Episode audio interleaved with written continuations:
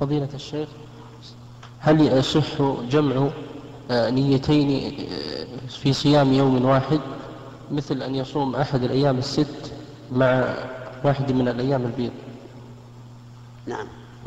العبادات أحيانا تتساقط يعني يسقط بعضها بعضا.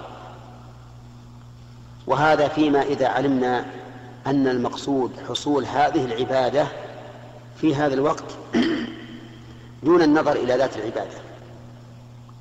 فمثلا إذا دخل الإنسان المسجد فإنه لا يجلس حتى يصلي ركعتين.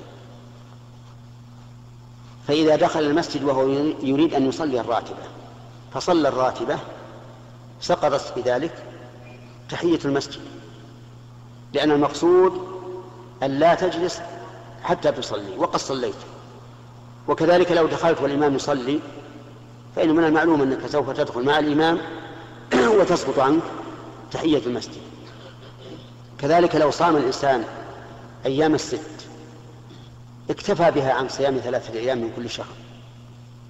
قالت عائشة رضي الله عنها كان النبي صلى الله عليه وعلى آله وسلم يصوم ثلاثة أيام من كل شهر ولا يبالي في أول الشهر صامها أو وسطه أو آخره.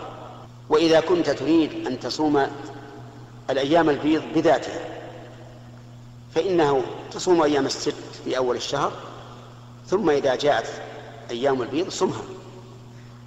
لأنك أردت أن يكون صيامك في هذا الوقت المعين. أما صيام ثلاثة أيام من كل شهر فإن صيام الأيام الستة يجزي عنه. نعم.